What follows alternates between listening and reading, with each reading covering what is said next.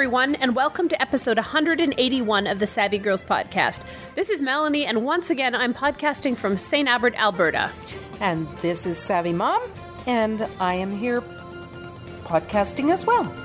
On this episode, we had a special guest. We do. Uh, Reverend Mark Chiang, who is a marathon knitter. He is, yes, a marathon knitter. Um, somewhat new to knitting, and yet a marathon knitter nonetheless. Yes. Also, we're going to talk about what I'm up to, what mom's up to, and about knitting that mom is thinking of doing for the, the twins. And we have some questions I to just answer. made a face because I don't know what to do. I've been I've been working on sewing projects. It's called guilt. Anyway, sit back, put your knitting needles wherever you want, and poke them into your mom if she's around, and enjoy the show. Hey, watch out! enjoy that was the sharp. Enjoy the show. Have fun. And I say, wait, hey, hey, it's just an ordinary day, and it's all your state of mind. At the end of the day, you just got to say it's alright. All right, mom. What what's up? What have you been up to? Keeping warm. Because it's minus I don't know. 25, I think, Something tonight. like that tonight. yeah, it's really cold. It's cold. I don't want to go out. You haven't gone out today. no, I haven't. And yet we had a guest come over and I started making muffins and did not have orange juice and you braved the weather. to get orange juice at the corner store. I did. Right. Um, where did you actually? We ran out of. We ran out of flour, and you went to another room and came back with flowers. So, I'm honestly, Mom, I'm kind of interested about about that. I have a bin full of gluten free um, ingredients and I knew that I had some gluten free flour. This one was gluten free flour bread mix. And Oh. so I thought, well, you're supposed to be able to substitute one for one. So I just used those. They were pretty good. Yeah, The muffins were yeah. pretty good, Good. Good. The cookies were wonderful. You made sugar cookies. especially mega cookie, which oh, was giant cookie. put all the cookie dough on a tray, smush it down, and throw it in the oven. And why didn't you make it into smaller cookies? Mom, it's mega cookie. It's mega Who questions sorry. mega cookie? There were smaller cookies too. so, what have you been up to, Mom? Mom fell and hurt her arm. I did. I slipped on the ice the last time you were in town. You have to tell the story better. So I Oh, right. because it's it's our only knitting content. Would you Oh, like to no. tell it or should I tell it? It's not our only knitting content. basically we is. have our guest. Right, except for that. Right. It's our you and I. All right. Our you only had knitting. Melanie had finished knitting a beautiful shawl. I was test knitting it for Carissa, and it's called Blue Bonnets Forever shawl. and it's gorgeous and she had it beautifully done and she blocked it and it was beaded and we went outside No, I really wanted some pictures, and the light was perfect. It was about minus thirty, maybe minus twenty that day, and I but but the light was really good. I put on the sexy, sexy top with boobs everywhere, and I thought, okay, we're gonna take some great pictures, so I for once can put something on Ravelry, which I haven't done yet. Mm. And we went outside, and I put my feet into Mom's boots because they were the closest boots. And Mom, did you put on sandals? They were, I think. no i put on my clogs They, okay, she put on clogs, and, Mom went out, and, she I fell. took one step beyond the overhang and it was so icy i was up in the air and down and landed on my shoulder And I'm sorry I didn't try to catch you, but the knitting was arranged perfectly on me. I didn't the shawl. I it was perfect, ready for the pictures. there was no point in, in both of us falling really right that. And ironically, I had a pail full of ice melting stuff right beside where I fell. So had I had I known it was that slippery, I would have gone out and spread some of that around. Mom was such a good sport. She said she wanted to cry, but then she got up and took pictures of me anyway. I did. Poor mom. I still can't don't have full function of my arm. Oh man, it's been a few weeks I know. actually. I know. Poor mom. Thanks. So that's what mom's been up to. so I haven't been knitting or crocheting or anything because I think the repetitive motion is really going to bother it. Can I fall on the ice then? You can choose to knit or not knit. Just Don't kidding. fall on the ice. So what else have you been doing, mom? You've been bird sitting. I've been bird sitting. Can you talk about our we're we're under siege. We're under siege. We're under siege. We are under siege. So Melanie Sparrow's cage sits by the middle window of our family room. And she's wonderful, this sparrow. She's, She's the best lovely. bird She's in the world. wonderful, and she loves looking out the window and watching the birds that come to my bird feeder and seeing all the drama in the backyard. And then we couldn't help but notice a thump at the window. So Melanie went outside and looked. There was no bird on the snow. Came back in the house. Five minutes later, another whack into the window. We are under siege. There are owls that are trying to get through the window and get through the cage and eat our poor little Colette. Our tasty tidbit. But the force field called glass prevents the prevents the owl from uh, making it through. They must wonder. It looks perfectly clear. Right. And yet there's a force field that present, prevents them from from coming and getting their midnight snack. And since we love owls, just not eating my bird, mom at one point, I wasn't in town, she put up a, a towel on the bird's cage, and as she was putting the towel on the cage, what did you see? this this owl came smashing into the window Right at her face. right at my face. I thought, I'm under siege. And two days ago, two days ago, when I got back to town, um, we saw the owl in the tree in, in Yeah. about four thirty in the afternoon. So it was Yeah, still light, Sitting there hooting. just sitting there We saw- hooting. we've yeah, we've seen it. We have seen it a couple of times.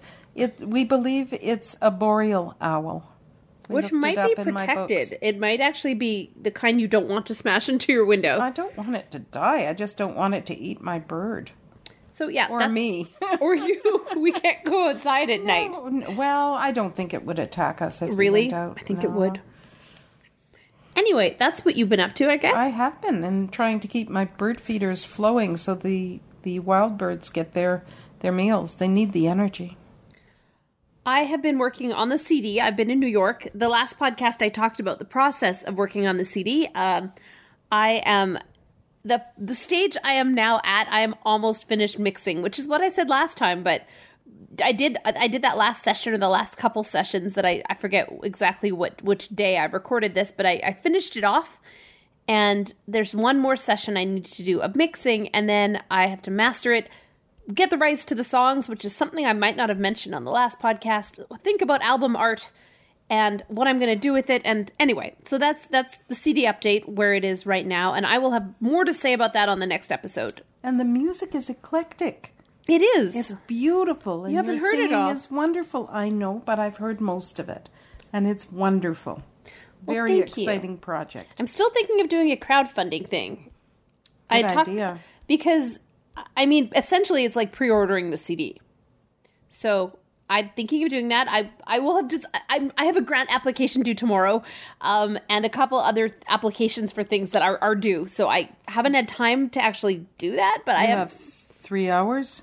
Is it due? no, tomorrow night. Oh, it's due. tomorrow If, night. we, if Oh, okay. we would not be recording this podcast, it would, no, it's due February first. Okay. Yeah, it's yeah, it's due. It's not. It's January still, right? Yes. Yeah, we're okay. We're all right. So We are all right. yes, so I, I'll get to that. Is my point. Um, I am here in Edmonton for a little bit. Then I'm going probably to Montreal for a couple weeks. Few, we- not sure. Still working out all the gigs this winter, but um, right after I forget what I talked about on the last podcast. I was talking about where I might sing or I haven't got a I hadn't no, I talked about how I hadn't sorted out my gigs for the spring yet because I had been so busy working on the CD and, and summer gigs. And things are starting to fall into place. Well, since that, basically the day after that, I got an email from someone asking if I would come to Shanghai and perform. So I am going to be doing Jazz Cat, my kids' show, at a school in Shanghai in March for several performances. Uh, yes. And there are also possibilities of possibly going back to Sudan or Chad, possibly going to Singapore to perform, possibly going to. I got an email this yesterday asking if I might be interested in touring the Caribbean and there's a chance I'll end up working on a cruise ship for a so I mean these there's all this stuff up in the air all of a sudden happened in the last week Um, so that's good. That's wonderful. But Shanghai is definitely happening. So there will be podcasting and adventures and and that's that's that. I just don't know where to go after this week. Yes. You'll figure it out. I need to write a show. I have two shows, two new shows this summer I'm doing in Edmonton.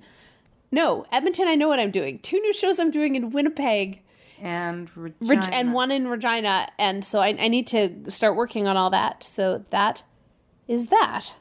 I guess that's that's what I'm up to. No knitting, though. no knitting. No knitting. yet. And what's Deborah up to? Well, Deborah's busy with her twin girls, not getting much sleep and uh, not getting much crafting time. Although she's talking about knitting, doing some knitting. She made some headbands for the girls. She sewed that, and um, she's pretty busy. So Yeah, they're pretty darn cute. the bird's cuter. Anyway, The twins are adorable. The twins, there are two of them. so one bird's as cute as two twins, Mom. She's perfect. She's a perfect bird. The twins vomit and poop and things. The bird's perfect. and the bird? oh, those are just drops of love. Oh, please. And with that, what do we have next? We have an interview next. we have an interview. I hope everybody enjoys it. I had I enjoyed it. Uh, me too.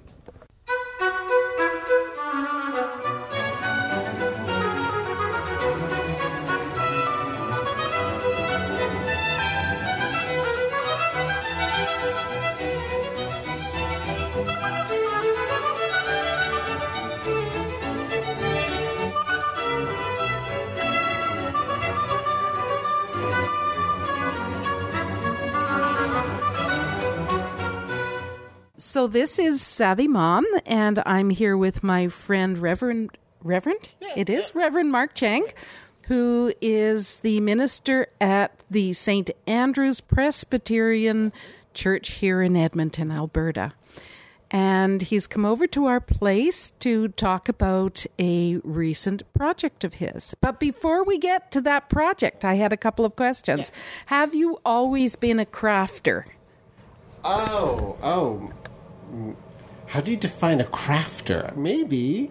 Maybe, I don't know. What- Do you like being creative? Have you always been creative? Always been creative, always enjoyed music and theater. It's kind of been my thing. And then more recently, uh, doing more art and painting and those sort of craft stuff. I- Yeah. Would that have anything to do with the fact that you have a five year old daughter? well, I started painting because I wanted to make her a book. And I, I did a little story and, and didn't know how to paint, and so I painted some. Uh, but taught myself, made made a whole little book for one of her birthdays. It's lovely, and then and then, yeah, then I moved on to other stuff. but for a year, I was really excited about painting. Painting's wonderful. What a nice legacy for your daughter to have something you've made. yeah, I hope she likes it when she's old. Who knows? So I read on your Facebook page that you have come to a turning point in your life with respect to a specific craft. It's a knitting podcast. I bet I know which craft. Okay, can we go back to the beginning? Why is it that you started to knit? I started because oh, it was just about fixing holes in my socks. So I would like I try to sew my socks together, and you know I don't know if you ever sewed. They, they, Darning, like properly darning? no, I just took a, a thread and needle and tried to sew them together, and it would never last. I'm like, this can't be right. And then I looked up what am I supposed to do, and I looked up darning, uh, and I even went into a yarn shop and I looked up what.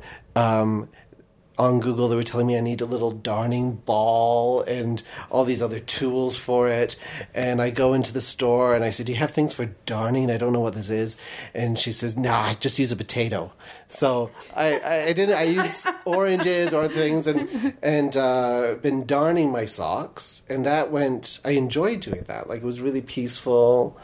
Uh, How did you learn how to darn? Was this a YouTube thing? Yeah, just just just followed instructions on, online, and it's really simple, right? You're just weaving things, and it looks really pretty. And so I had darned all of the my the holes in my socks. I moved on to the holes in my jeans. I ran out and I put a notice on Facebook: if you have things with holes in it, I can darn it for you. Uh, well, and then after that, like when I posted that, someone was like, "Oh, yeah, they, they really liked my darning. They said you should try knitting."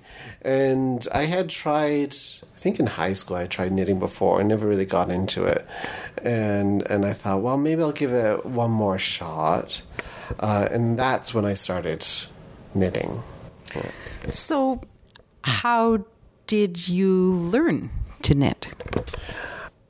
well, it was all pretty much on, on YouTube stuff. There was one church lady had got me. Uh, in, she the, she heard I was interested in knitting, so she bought me a thing for a dishcloth and gave me a pattern. So that I could follow. I already knew how some some basics. I, I knew just how to knit, not how to purl, because my mom had taught me years and years ago. So that I that I could start with. Um, and then I was following the pattern and I did the dishcloth, and I was really surprised how quickly it happened. Uh, I took it with me to an Edmonton. Have the queer prom, uh, and You brought your knitting to the prom? I brought it to the prom. Okay. yep. I sat there because we have a for our, one of our groups, Haven. We uh, we're promoting uh, just queer spirituality. So I'm sitting there behind at the table. no and- one's going to ask you to dance if you're knitting. well, I'm I'm a little old. I was there as the volunteer. If I got if I got dancing, uh, people So would you come were after the me. you were a chaperone. I was a, yes. When you had the needles for it. Yeah. Back it off. Back it off, kids. All right. Yeah. So and you kept getting all these compliments and oh look at what you're doing. Oh, and then people were excited, and so that that spurs you on. You get excited by it. And so before I knew it, I had a dishcloth, uh, and then I wanted to try. Uh, other patterns, so now I knew how to sort of read a pattern, and then I went to uh, what was it, like a diamond cross thingy that now feels way too complicated for me. I'm very surprised I did that. so I made Was that. it like a, an argyle pattern or more like I'm getting a square that has a diamond pattern? Uh, it was everything was just crossed over each other. I don't, I don't even remember how it happens now. Anyhow, I did that. It's magic. Yeah. well, and this was what always got me with knitting. It was like some mysterious thing. Like, what is, what's happening? I'm just following these instructions, and this thing is made. Uh, and and when I started out, like, but the big thing is, I wanted to figure out what's the mechanics, what's actually happening. Um, and then I found like I don't know if you've seen these uh, videos on Facebook of people with these giant yarns, like full Yes. arm length ones. Watching that and seeing how that goes when they try to knit that. that And they're knitting on their arms. yeah, yeah, yeah. So then I could see. Uh, I don't know. Something about that helped me understand it a little better now. And then how did you progress to knitting socks? Well, I decided once I got going and I was excited by it, uh, I decided I need an ambitious goal uh, that would be way too ridiculously ambitious uh, to spur me on. So I said socks. I, I started with darning socks. Now, why don't I just make the whole thing? Um, and all I told this to the church ladies, and and they all laughed at the idea. and one person told me, "Now, Mark." I know you play piano, so just think of it like this. Right now, you learned how to do chopsticks or uh, Mary Had a Little Lamb, but socks is it's kind of like doing Beethoven. so it's going to take some time. And Very good analogy. yeah, yeah, and that, like that worked for me. But then I thought, well, I am a pianist and I do know how to play Beethoven and I can do that stuff, so I can do socks. And and so everything I did from that point on was just to figure out what are the basics I need to know in order to make socks. So I knew I needed. I thought at the time I needed to know how to do a pattern, so I, I practiced some of that. Um, I needed to know how to knit in the round, so I, I started with um, some magic loop circular needles, did a hat.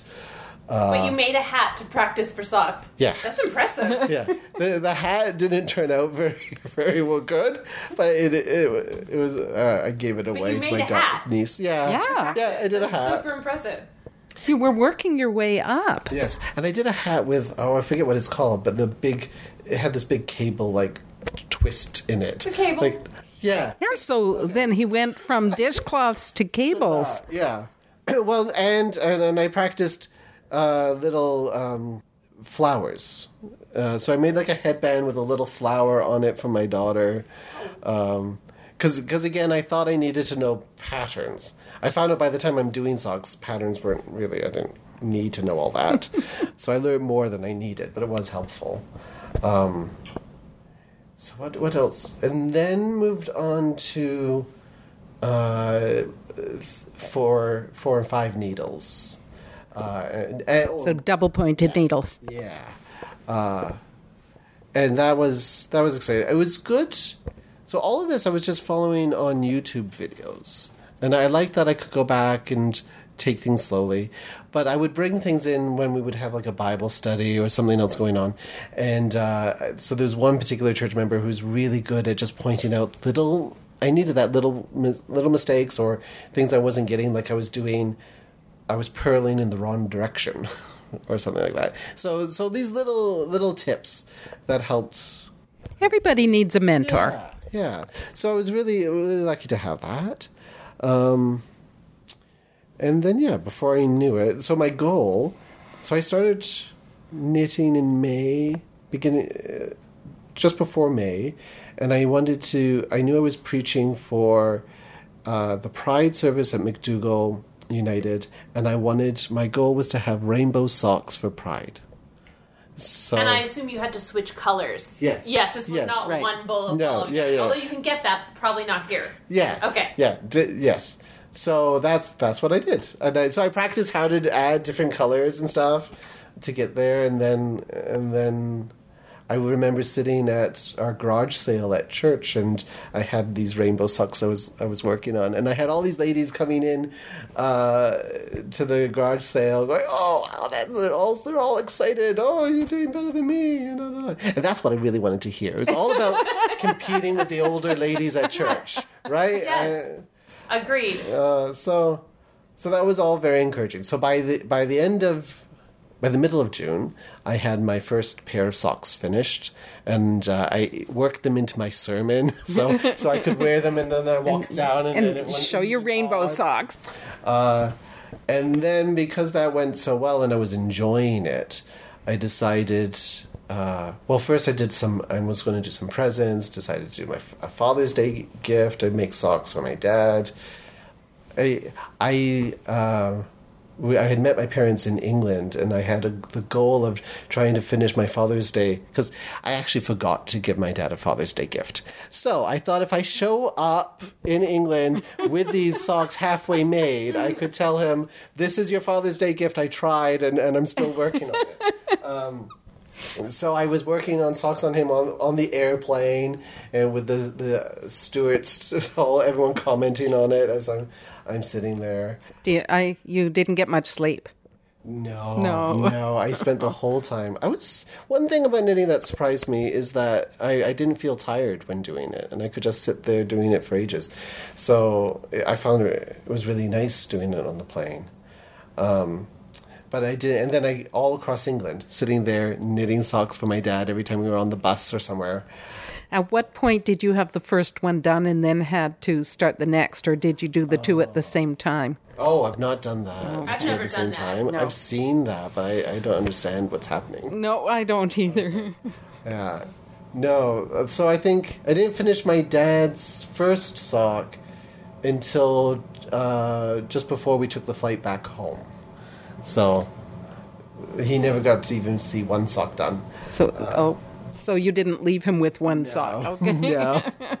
But he saw you knitting. He He, saw- saw, he saw me doing yeah, it. he saw the industry. Yeah, yes. yeah. And then I actually I had already promised another friend a pair of socks, and I didn't like how that pair had gone. So I instead of giving them to my dad, I gave them to my friend and started another set for my dad.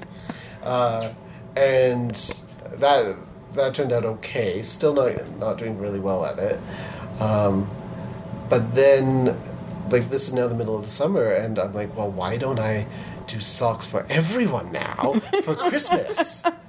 Um, and I decide to make socks for all the, the our elders at church. So there's we have five people, plus we have uh, like the person who does janitorial stuff, our treasurer, and, and our musician. So eight people from church needed to have socks. And men have big feet. Yeah. Right? Yeah. Well, I was I was chatting. I brought knitting everywhere I'd, I'd go. So I'd sit with uh, in a pastoral meeting with someone, and I'd be knitting and chatting. Uh, so I was actually talking to someone about their upcoming cancer treatments as I'm, and I'm getting distracted as I'm doing it. And the sock ended up getting bigger and bigger because I started with the toes and was going the other way. So my first pair for the for the ended up being these giant socks uh, that only fit one member, the person I. There's only one person I knew big enough to fit those socks. So that's who that went to.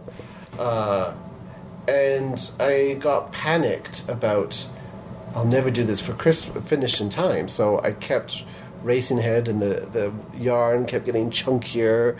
Uh, but before I knew it, I had all of the elders done, and I still had a month and a half left before Christmas. So then I made. I actually took most of the socks that I made for my elders and packed them in a box and shipped it to my family. and told them it was Oh, them. no. So that was their Christmas gift. So then you, in a month and a half, you had to make I eight more finished- pair. I, uh, five more. Okay. Janitorial? Yeah, yeah, and and I mixed it with a few mitts, and then I did a pair of gloves for someone else, and then e- other events kept coming up. Like we had a dinner auction, and for the silent for the silent auction, I put up two pair two of the pairs of socks there, and then there was a, the member that I was knitting with who had who has cancer. I thought, well, I should give him something really, and so I I knitted him a pair. These, this was my favorite pair. Uh, it was white with a rainbow stripe at the top of it. Can, can I swear on your podcast? Yes. Uh, the bottom of it, I stitched the words uh, "fuck cancer." So that There he you- can lay in his bed and, and sh- wave those at the nurses. And when he's stitch them afterwards? Or- No, as, as part of it. part of I looked how to do a Fair Isle knit thing and, and, and put that in. That, that is hardcore knitting. That, that was exciting. Yeah, I was Right. really excited by that. that. Uh, I am so impressed. Yeah, yeah that, that was my favorite pair. and you had rainbow yarn left over, right? Yes. Yeah, yeah, yeah. That's for why I could do the. Yeah, yeah, yeah. That's what I used it for. Yeah. So those were nice. So I kept. Oh, and then someone else had there was birthdays and other stuff. So I ended up, in order to do all these Christmas gifts, uh, doing twenty pairs of socks, uh, in within since June, and then. And now I'm exhausted, and, and I'm, I'm doing. Decided I, I finally should do something for myself, uh, and I took some knitting with me. I've started a course, and I took it out with me for my course. But I don't know, doing something for myself isn't as exciting. So it's not been going so well. I've been goofing. What did you decide to make for yourself? Just a pair of socks. You need, you need to do something I should have done- It'll go faster. Yeah, A Sweater. A vest. yeah. Vest. You don't have to do the arms then. I need to maybe, maybe. I'm, I've been so fixated on socks that it's like I know there's other things in the world to knit, but right now that's been the only Socks thing. take so long. That's the Yeah. problem. Other things are so much faster. And then like I'm all excited when I finish one. I'm like, oh, I got two feet. Yeah, oh, Go yeah. next one. That's frustrating. Yeah. Yeah, and the same with gloves and mitts. Yeah, yeah, yeah. I don't So- know enough uh, one-handed people. No. So you learned how to turn a heel? Yes. What what was interesting with me in, in learning was that like so many of the older people I know who knit would say how frustrated it, they were doing socks and so they've given up because of the heel and stuff like that. And when I like what I found on fa- on YouTube uh, just seemed really easy. And so I never had any challenges. And I think it's just because, and then later on, I, I would look up other things and I'd find other ways of doing it that seemed a lot more complicated. So I think I was lucky that I found a, an easy way, a pattern uh, and I think all those other people that were warning me must have been taught by someone else. Like there's probably more proper ways of doing it that I'm not doing it right, but No, there are lots of different ways. You- Do you do the heel flap way, where you sort of do the flap and then attach it, or do you do the one that's No. more like a cup? yeah, like a cup. Yeah, that one's easy. Yeah, yeah. It's not. I mean, it's not easy, but Yeah, it's, it's yeah, doable. Yeah. No, I look the other way. The other way, I still don't understand how that. I haven't tried it. I don't Okay. know. I've just done the one. What? Closer. It's okay. Yeah. Yeah, so that's what I think is the benefit of learning these things now instead of like 20 years ago. Like, I can look up a variety of different ways and hear from different people. I'm not learning from one person who learned from their parents and are doing some complicated historic family pattern.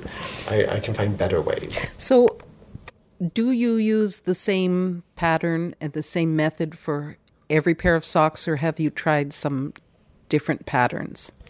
Uh, I had tried it, fundamentally all, the same pattern. I did what I start with it from the um, what do you call it? Like the top of the sock, the, this this part, Yeah, the cuff. towards the toe. The ribbing down to the toe, and then you had to do yeah, but then I couldn't ever stitch. measure, measure it right. So n- then I started doing it toe toe up, and then I had added uh, one. I had put some pattern in the this what what what this bit before the ribbing, Yeah. the, the leggy bit, uh, and and yeah.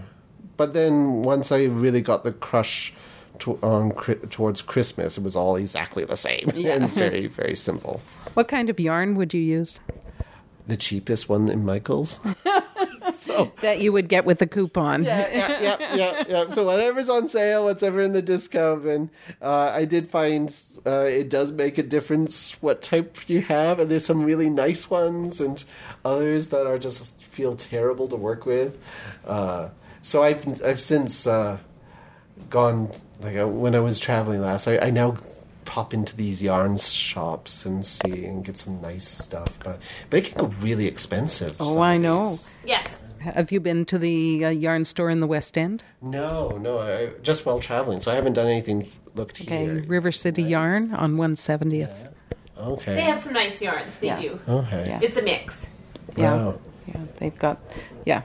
I, I was in San Francisco and uh, I asked for some local yarns, and they, they showed me their section. All of them were like thirty dollars each, and thirty American, and Mm-hmm. I can't. I was like, no. So, It's how much did the pair of socks sell for at the silent auction? Oh, I don't know. It's I, for some reason people weren't interested in it, so I think I think I think like fifteen dollars. Oh I no! know, I know, it's okay. But the one person who did buy it, uh, she, she she loved them, absolutely loved them, and every time I met her, she was wearing these socks, and, and she did assure me that she she washes them. But I was concerned. Yeah. Well, what a treasure it is to to get a handmade pair of socks, to get handmade anything. Really. All right. So I was very disturbed when I saw on your Facebook, and that's uh, when I decided to invite you to come and talk on the podcast. I was disturbed that you declared that you were done. The phase of knitting is done. Yes. well, I I go in my hobbies. I go in phases. I get really into something. Um, So knitting was just a phase. You weren't. You're not a knitter. It was just like a college sort of thing. You know, dabbled in it, knit a little, but maybe you're really a crocheter. Oh, I I was going to get to that next. Yeah. I could teach you how to make granny squares. Oh, I have. Oh, I don't know. Uh, I I think what I really liked about knitting is that I feel like I'm being productive wherever I am. Right, so I, I, I don't feel guilty if I'm binge watching a Netflix series because I'm, I'm still doing something, and then I, I can turn to my partner and say, "What have you done for the last three hours?" Right. so I think I'm still going to do some knitting, uh, but I Socks. well, I want to finish what I'm working for myself, but I am curious about trying a sweater, maybe, maybe later. What is the most thoughtless comment someone has made when you're knitting? Because, Oh. I mean, that's people do say ridiculous things when they see people knitting. Oh, like someone who was super impressed that I haven't cut my fingers while knitting. like, like he thought the needles were super sharp or something. it's it's like, oh, your fingers they're not bleeding. I, I've been watching. You don't you don't cut yourself ever. No, I'm good. I'm really good at this. yeah, that's just how talented I am. I'm working with these knives that never cut me. Uh, it's Russian roulette every knitting session. Oh my gosh. Are there any gender comments about knitting? Oh, I think I people react more seeing me. There's been, yeah. So I'll get people talking to me about it, and they seem, I think, more impressed than they would if I was a woman doing it. Uh, and um, yeah, one thing that surprised me is like when we traveled to England, I, got, I would get lots of comments. And then when I traveled to the States, I expected all along the way people to. Because Americans always break the fourth wall. They're very forward and friendly. It, it scares me. Right. Uh, but uh, when it came to knitting, no one, no one cared. Uh, and maybe it's because I was in San Francisco. There are a lot of knitters on that coast. There are so many. Yeah, yeah, So it was it was nothing there, and that- so I f- actually felt I felt more comfortable sitting on, on the subway there doing it on train.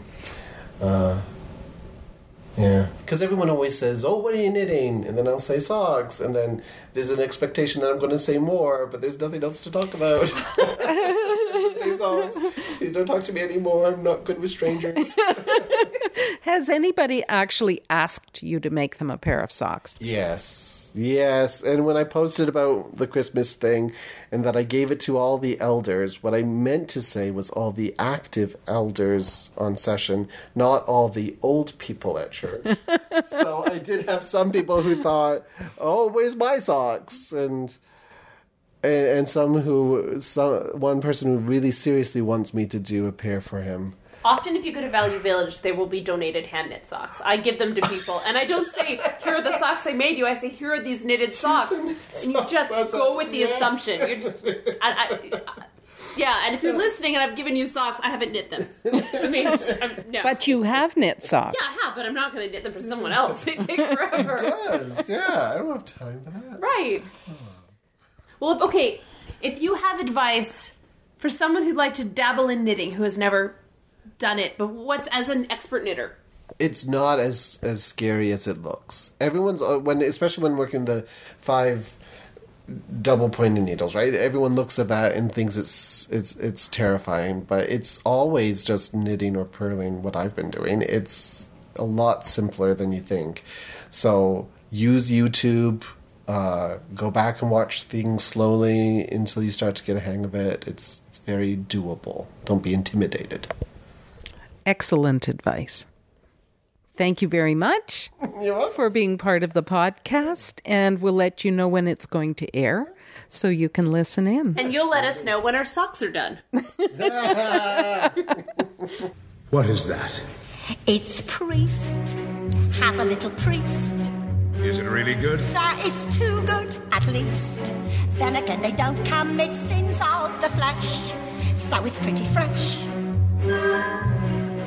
Awful lot of fat. Only where it's at. Haven't you got poet or something like that? Now you see the trouble with poet is how do you know it's deceased? Try the priest. All right, Mom, we have some questions from listeners. And we started to record the answers last time I was in town, and then we kept running out of batteries, remember? Yes, I did buy a package of batteries for when you, and and I replaced the batteries in my my uh, Your remotes? television remote controls. Yeah, We basically stole batteries from everywhere in the house, and we couldn't get more than 30 seconds al- of charge. Although they worked in the other devices, they wouldn't work on the uh, recorders. So I bought new batteries. So we're going to answer some questions. Okay. Da, da, da. So the first one is from Inagata Danita. Dear Savvy Melanie or Savvy Mom, how can I avoid being left under a bridge for cats to eat asking for a friend? What do you think? I, this was uh, this was aimed at you, so I think you need to answer this one. Well, I happen to have met Danita's lovely husband. The bird licked his beard at one point. She really liked. He had he had this. He was sort of growing. You know, he had, was growing a beard a little. He had the stubble, and and Colette was just like, "I love you. Let me lick your face." they have a chance? They stayed at our apartment in New York. Oh. And Colette at my Hanukkah party, and no, it was the it was his beard. It was the back of his back of his neck. She loved his stubble. She just breathed on him. it was kind of creepy, actually. Sorry, Danita's husband. She was a baby then. Oh, she fell in lust with him. Oh, She was I've never seen a bird flirting ever. Anyway, so um Danita's husband, she doesn't have anything to worry about if she isn't in fact asking for a friend. But if she is asking for a friend, don't worry. Danita's friend. All the cats will be eating me. And I'll keep them busy for a while. Question number two from Real Yarn Spinner. There's a few questions. So, okay. if you were a yarn, what would you be and who would be your friends? I would be a washable wool. Um, worsted. Yes.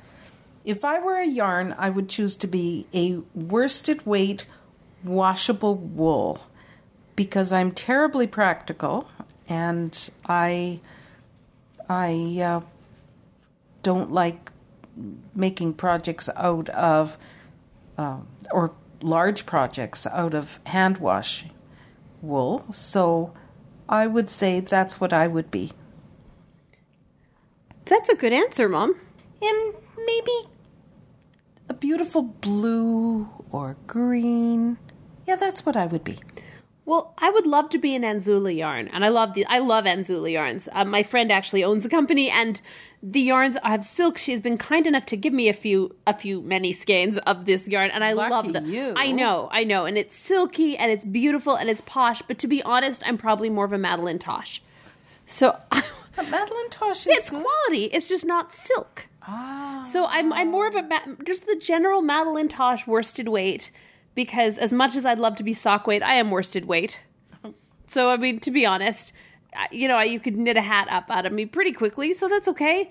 And I love. I think her colors, the colors of Madeline Tosh, are complex and interesting, and they're easily recognizable, but they're still original. So I, I guess that's that's what I would be. And I'm I'm not Malabrigo because there's no one who wants to squeeze me. but I, st- I would still make a good hat if someone wanted to wear a hat made out of me. So that's and who would be my friends? Oh yeah, who would be my friend? Um, you'd you'd be my friend I would be your friend. as long as it's a delicate wash or hand wash. Yeah. Yeah. Well, delicate wash. Yeah. Yeah, or hand wash. I'd rather be hand washed. It'd be kinkier. Oh. Next question. What's the one piece that you have made that you would want to survive past your lifetime, and what would you hope was said about you when people saw it?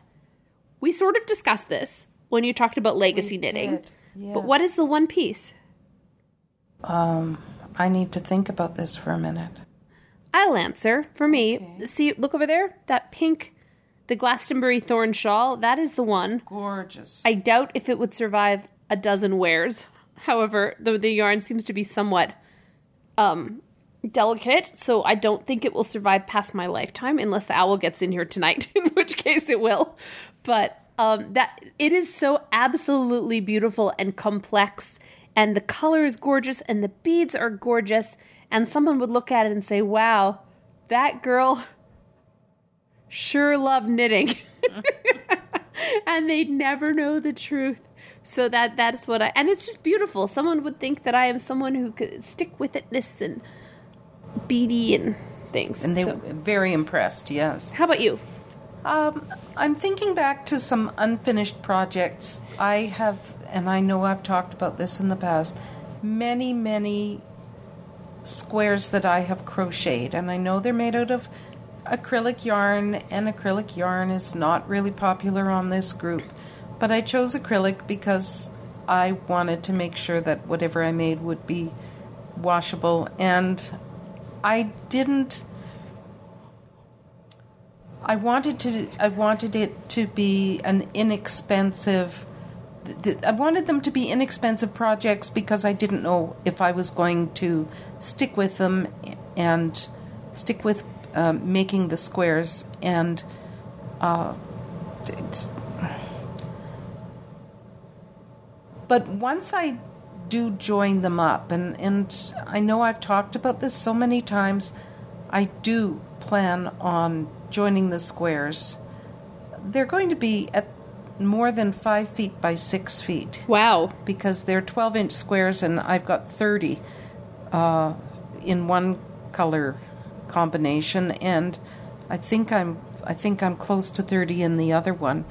Um, I put a lot of time into them at a time when uh, life was difficult and when dad was sick and then um, when he was in the hospital. And I would bring one pattern with me and uh, and my crochet hook and I would sit and keep him company and and crochet so the squares mean a lot to me and that's what I hope will will survive me.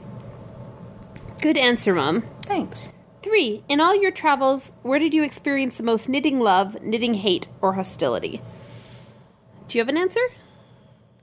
knitting love would have been Rhinebeck Good point, actually, for you. know? Yep. for me that well I think for anybody who who would go there No, that's not my answer. I really love not your- Rhinebeck, but that's not my Okay, answer. So my answer: knitting and crocheting, love slash hate.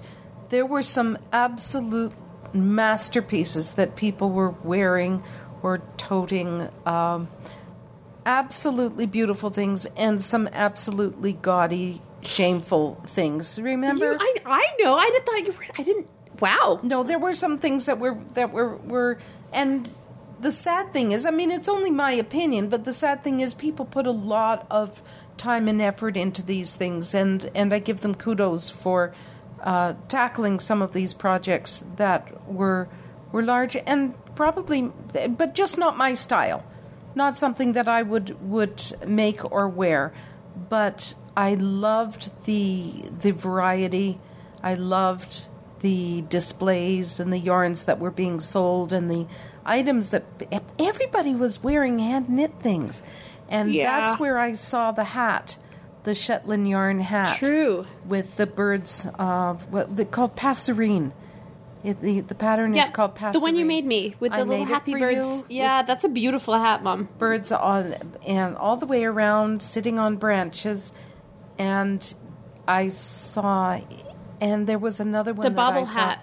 the Or did you- the bobble, The bobble hat, hat. that and i saw that there as well and so that was knitting love because i came away wanting to knit color work which i hadn't done And you did. and i you did, knit it. and yeah Knitting hate may be the same answer as my answer.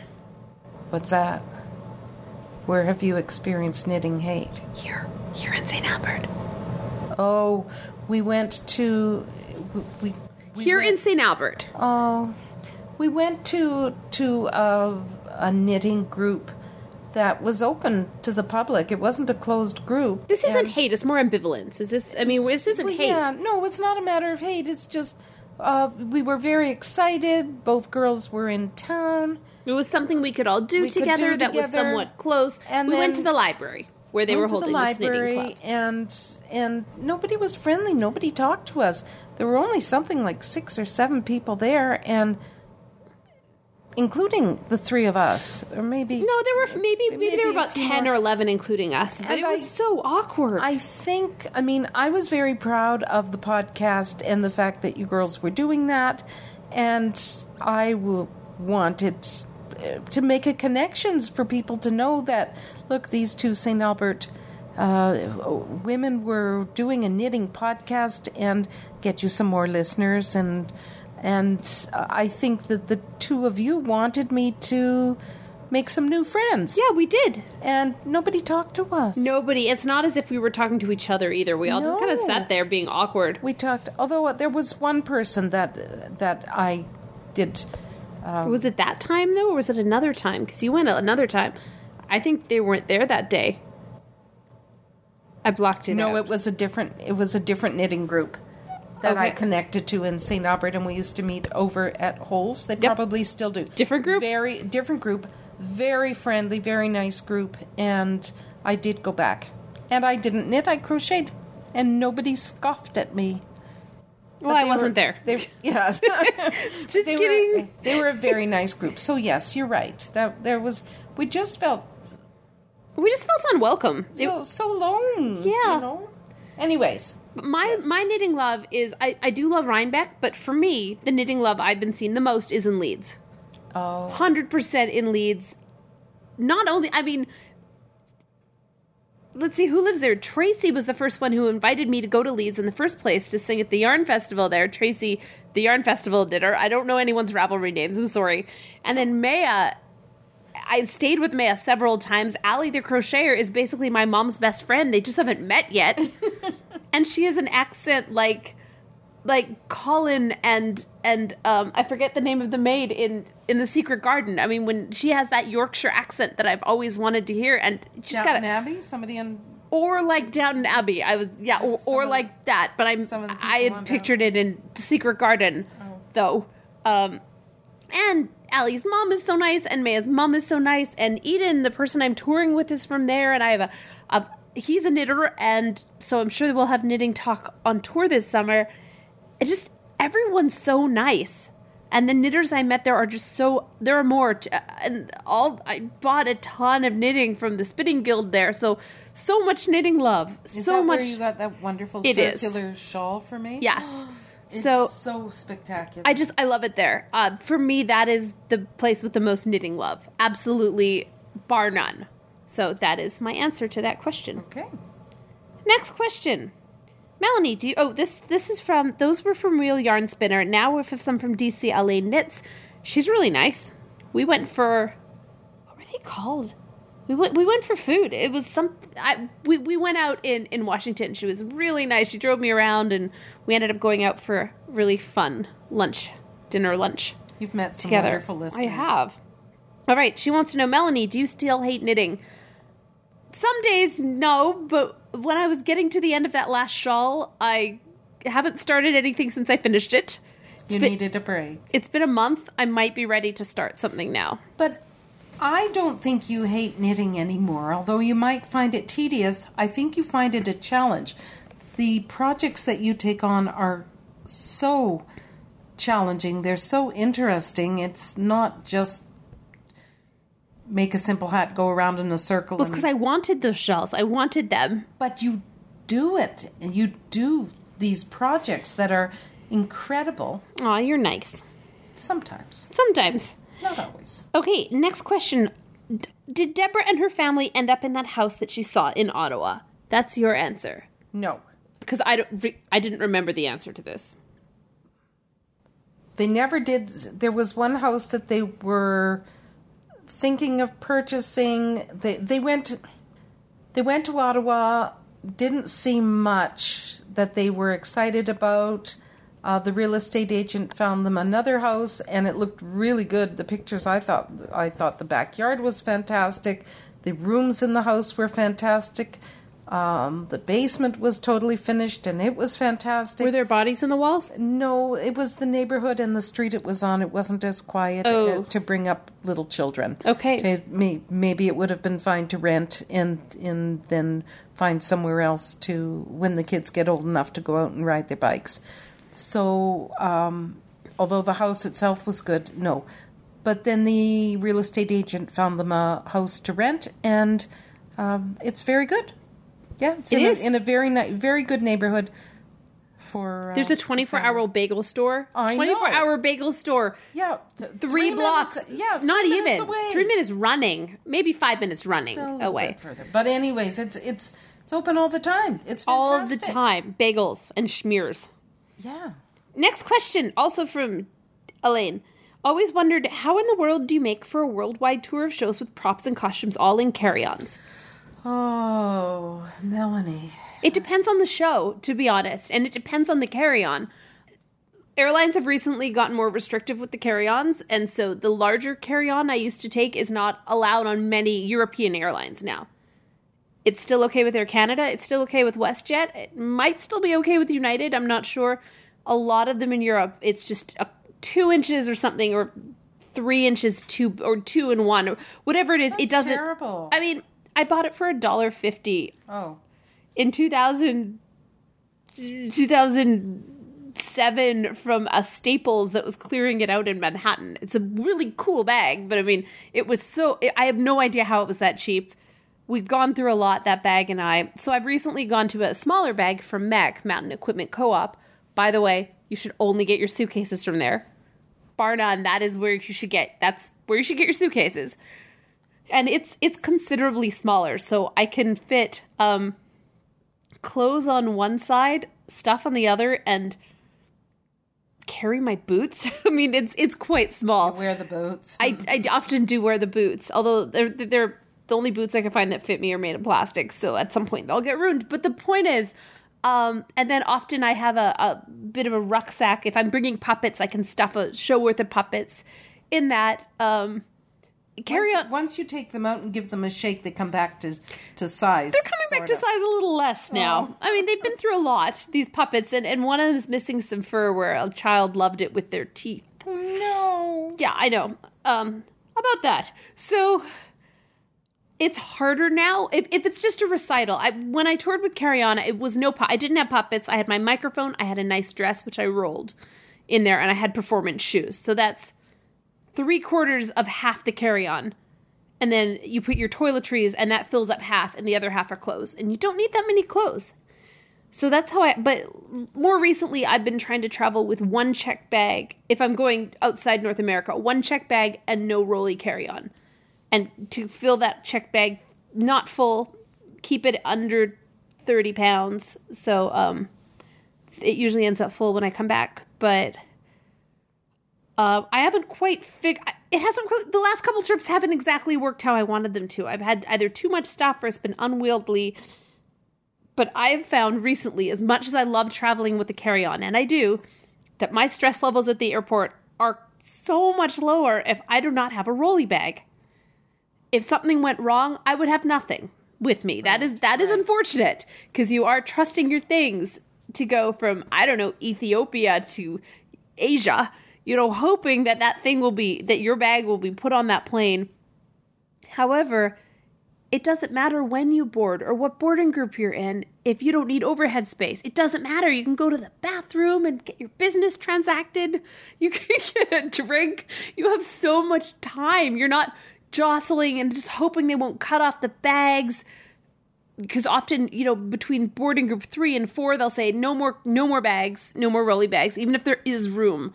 And but none of that. When you're getting off the plane you don't have to worry that someone will drop your bag. No no it's under the seat. So um, that's my somewhat lengthy i don't know if that was really clear because i'm tired but Very clear. uh, oh okay good. I was just using words from my mouth and i don't know what they were. It worked. but good. All right. So that's my answer. Um for my upcoming trip um i don't i'll talk about that more later. If i, I am like i said i am going to shanghai. I'm going to shanghai. After that i'm, I'm touring the uk i'm doing a, a concert at royal albert hall as part of their jazz series is very Yay! impressive. And then touring, I'm doing several other concerts, including concerts with puppets in the UK. Thank goodness it's only Jazz Cat. I'm not bringing two shows worth of puppets. Right. It might end up being two shows worth of puppets, though. It's you know, who knows what's going to come up. I prefer doing Opera Mouse, so if someone suggests that, I'm not going to say no. And I might have to bring my amp again, my amplifier, which I know it's big, but it's it's insurance. If I have it, I know I ha- anyway if I don't bring the amp, I- I am going to bring that like my big rolly bag from MEC and that shoulder yoga diaper bag thing I bought from Mac that I burnt a hole in the bottom of from the that that's what I'm going to do. Okay. Bring that. And probably a tiny little purse that I could take out if I'm just want to throw a few things in. Right. So I'll, I'll post pictures at some point of, of these bags. Yeah, but uh, if I didn't have to bring performance things, I would travel to Europe with carry-ons in a second. You don't. You need two pair of shoes. I'll talk about this later too. But two pair of shoes, a few shirts, enough socks so when you hand wash them, they'll dry before you need them next, and some deodorant. That's it. Basically, then you're set to go. Next question from QWERTY88. One week in Yellowknife in February or one week in Halifax in February? I love Halifax. I've- Music's better in Halifax. I've never been to Yellowknife, and I would love to go sometime. But I have wonderful memories of Halifax. Hi, Halifax. Hi, Halifax. Okay, there's one more one more question. I just need to find it. Um, oh, it is from Danita again, and it is for you. Oops. Hi, Danita. Hi, Danita. My bird's in love with your husband. Okay. In the most recent episode, you mentioned that Savvy Mum played the clarinet. That's fun. Does Savvy Mum play any other instruments? Any other players in the Savvy fam? Well, I play some piano, and I have uh, my dad's mandolin, and I can pick out tunes on it. I haven't spent a lot of time playing the mandolin, but I would like to. So, yeah. And And I guess at the uh, at my synagogue, I blow the shofar. you do blow the shofar. for- and for the high holidays, what else? there's do I that play? Oh. Yeah, they, I do have a, ta- a real tambourine. You do have a tambourine. I do. And Deborah played bassoon for several years. She was a bassoonist in high Junior school, high and high in school. the university, I think, a little bit. Yeah. Um, and I have an accordion, which I should get on. Yeah, and Dad played the trombone, He did. And that that's all the instruments.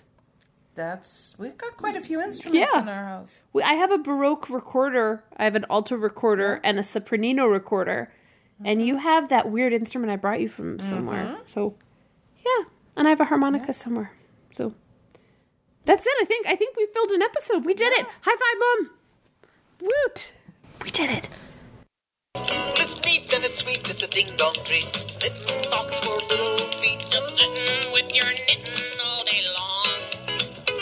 You know, knitting's friendly and knitting's fun. Knitting's good for everyone, and that is why we sing this knitting song.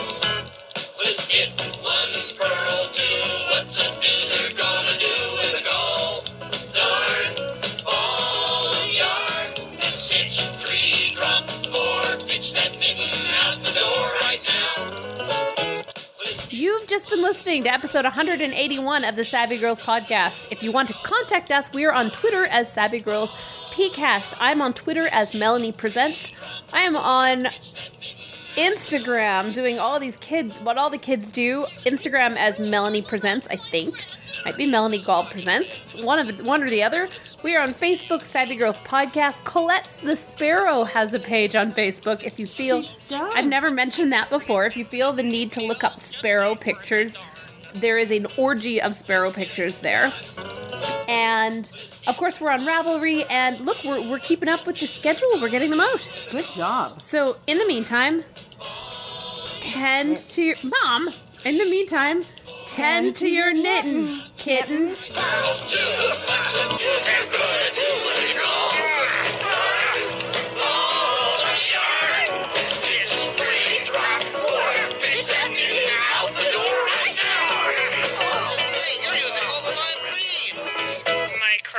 Would look silly without lime green stripes. Don't shout. I'll shout. I'll shout if I want to. And do you know why? Why? Because I hate knitting.